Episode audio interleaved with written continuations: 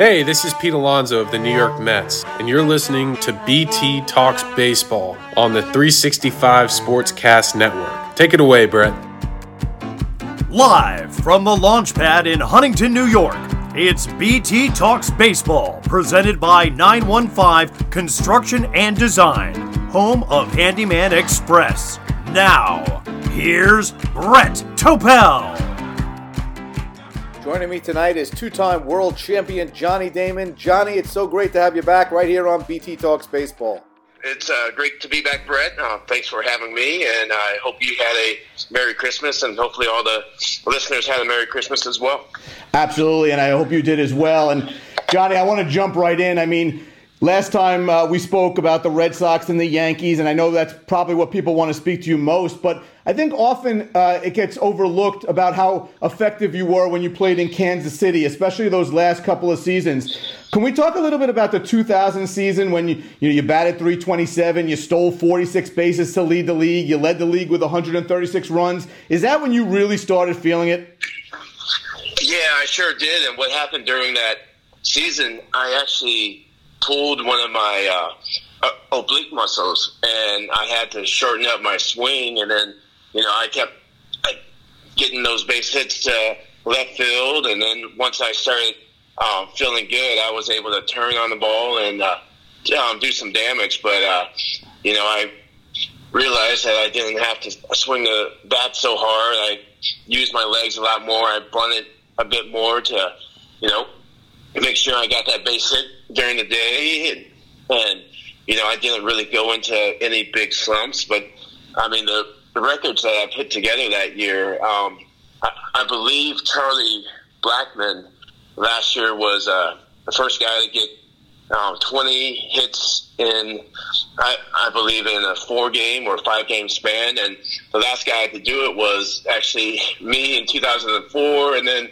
um, also me in 2000. So I mean, I snuck up on a lot of people with my stats, especially what I was able to do in Kansas City, and uh, you know that's why I really thought I um, got hosed in the uh, Hall of Fame thing and not making it past the first year um, on the ballot because I had less than five percent of votes, and guys who got suspended by the league for, for performance enhancing drugs and all that stuff, they are still on the ballot. And here, a guy who uh, played the game right, played the game fair. Um, you know, I'm off with those numbers. And there's going to be some guys who are going to get into the hall on the first ballot with less numbers, um, less production numbers than um, than I had. Absolutely, and, and, and, you mentioned those production numbers, and in 2000, uh, just sticking there, I mean, 46 stolen bases, 136 runs scored to lead the league. I mean, stolen bases has always been a big part of your game. When you were going right, you were stealing bases. It's kind of a lost art this uh, these days, don't you think?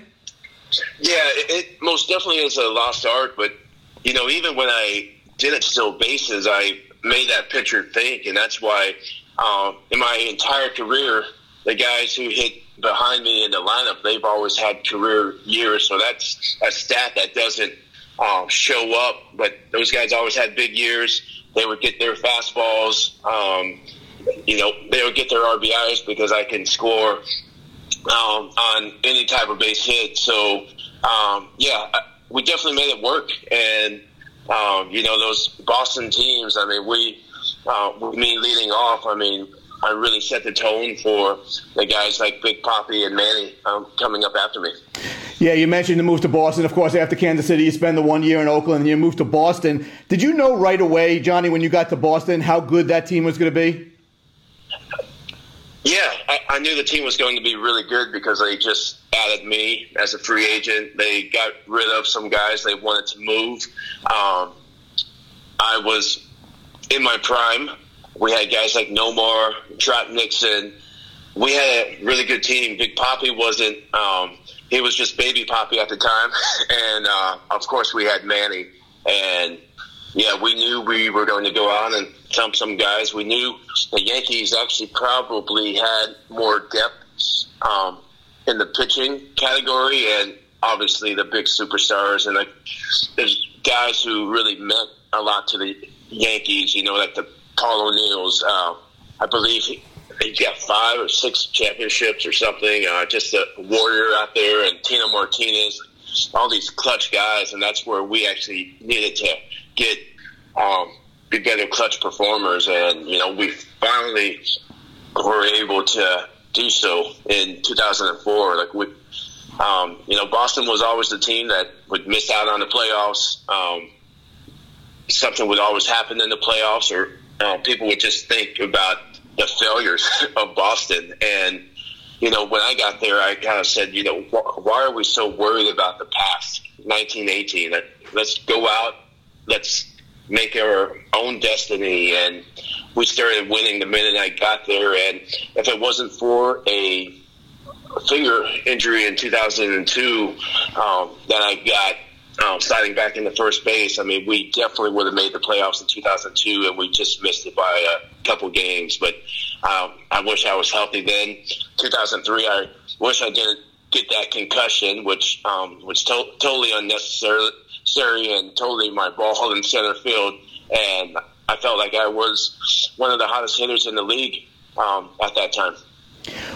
One of the things, Johnny, that uh, people respect you for the most, in addition to all of your statistics and, and your tough play day in and day out, was your competitive spirit. And that had to be a big part of the Yankees Red Sox rivalry. Of course, you you played on both sides of it, but but first in Boston, you know, you mentioned 02, you fell short. 03 was you know, almost tragic the way you guys lost, and then 04. But can you talk about your competitiveness and, and what that rivalry meant to your career?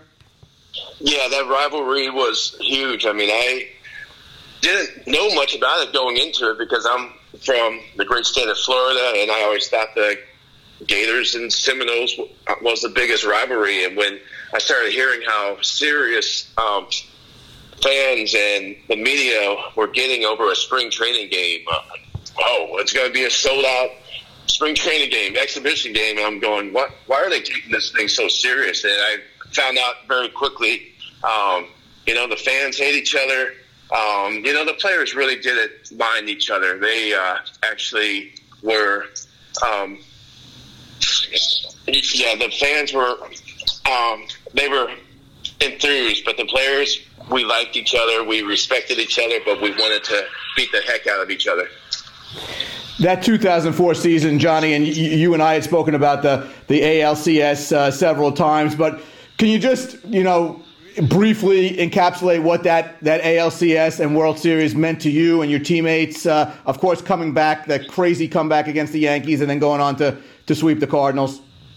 Well, I'm always going to be remembered for that grand slam, and you know, um, they don't talk much about me struggling at the beginning of um, that series. But um, you know, Game Seven was uh, my coming out party, and I mean, we just had so much momentum after that grueling um, championship series against the Yankees, and then we just uh, we felt good against St. Louis because we felt like we were uh, facing four similar type of pitchers uh, with Woody Williams um, I believe Chris Carpenter was hurt at the time, but he still pitched.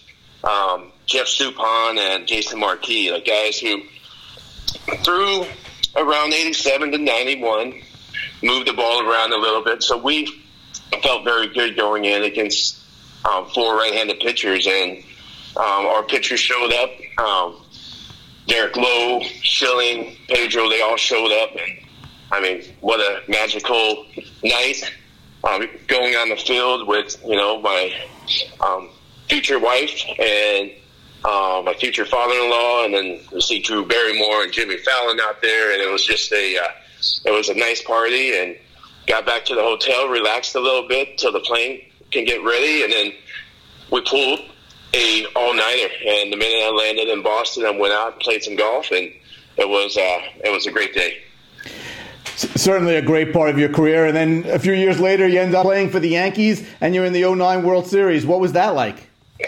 Well, it was a tough decision because I knew I was a fan favorite, but I was just wasn't getting a contract from the Red Sox at the time. They were the only ones who can talk to you for six weeks after the season. I would go up and do a bunch of charity work and not a contract offer. And you know, I know it's a business, and I know that the Red Sox uh, looked at a aging center fielder, and they knew they had a young kid coming up, um, Jacoby Ellsbury, and seems like center fielders are the ones who normally do end up moving, and then you know towards the end of um, my career, started playing the corner outfielder. So I think Boston was kind of waiting to see um, if they can move Manny, if they can.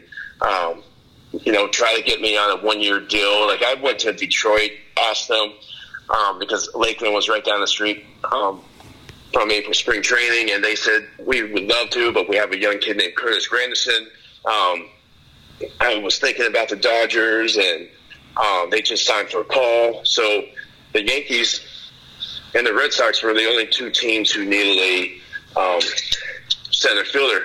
And if I would have waited, um, the Yankees would have signed someone else, and then Boston, you know, they they have me. Like I have to sign a lesser one year deal, and I wasn't going to leave all that money on the table. And I knew it was tough. I respected the Yankees. I, you know, it's a short drive to the spring training for me, like an hour there, hour back. So that was six more weeks at home. So I I thought about all, all this stuff, and you know, the Red Sox never came up with a contract until I agreed with the Yankees. so that's how that all worked. It was tough, but 2009 made it worthwhile. I mean, if I, um, when I went to the Yankees in 2006, the Red Sox finished in fourth place that year, so I was very happy about it. And we won our division, and then the next year the Red Sox went out, spent a lot of money on Dice K, uh, JD Drew, and they win the World Series. And I'm sitting back, not too happy about it, and and the fact that we went out, spent some money in 2009 to get Burnett, CC, and Tex. I mean, it made it worthwhile. I mean, just adding a guy like Tex in our lineup instantly made us one of the best lineups of all time.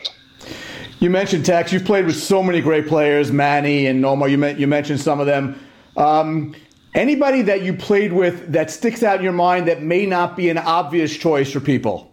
I mean, Mike Sweeney, Jermaine Dye. I mean, they were like my my brothers. Like we, our college years were spent on the Kansas City Royals. So that's how much love I have for those guys. Um, yeah, there's always those underrated guys and those guys who uh, show up for a couple years and then the league figures them out. But I was very fortunate to play for some very great managers, um, uh, great teammates, and you know, you're, you're fortunate to go out there and win championships. And I was fortunate to win two in 18 years, and that's um, of course I would have loved to win more, but uh, you know I'll definitely take these two and um, enjoy it and um, I mean, 2004 was such a great year. It made so many people happy, and I know what the world's going through right now. It's uh,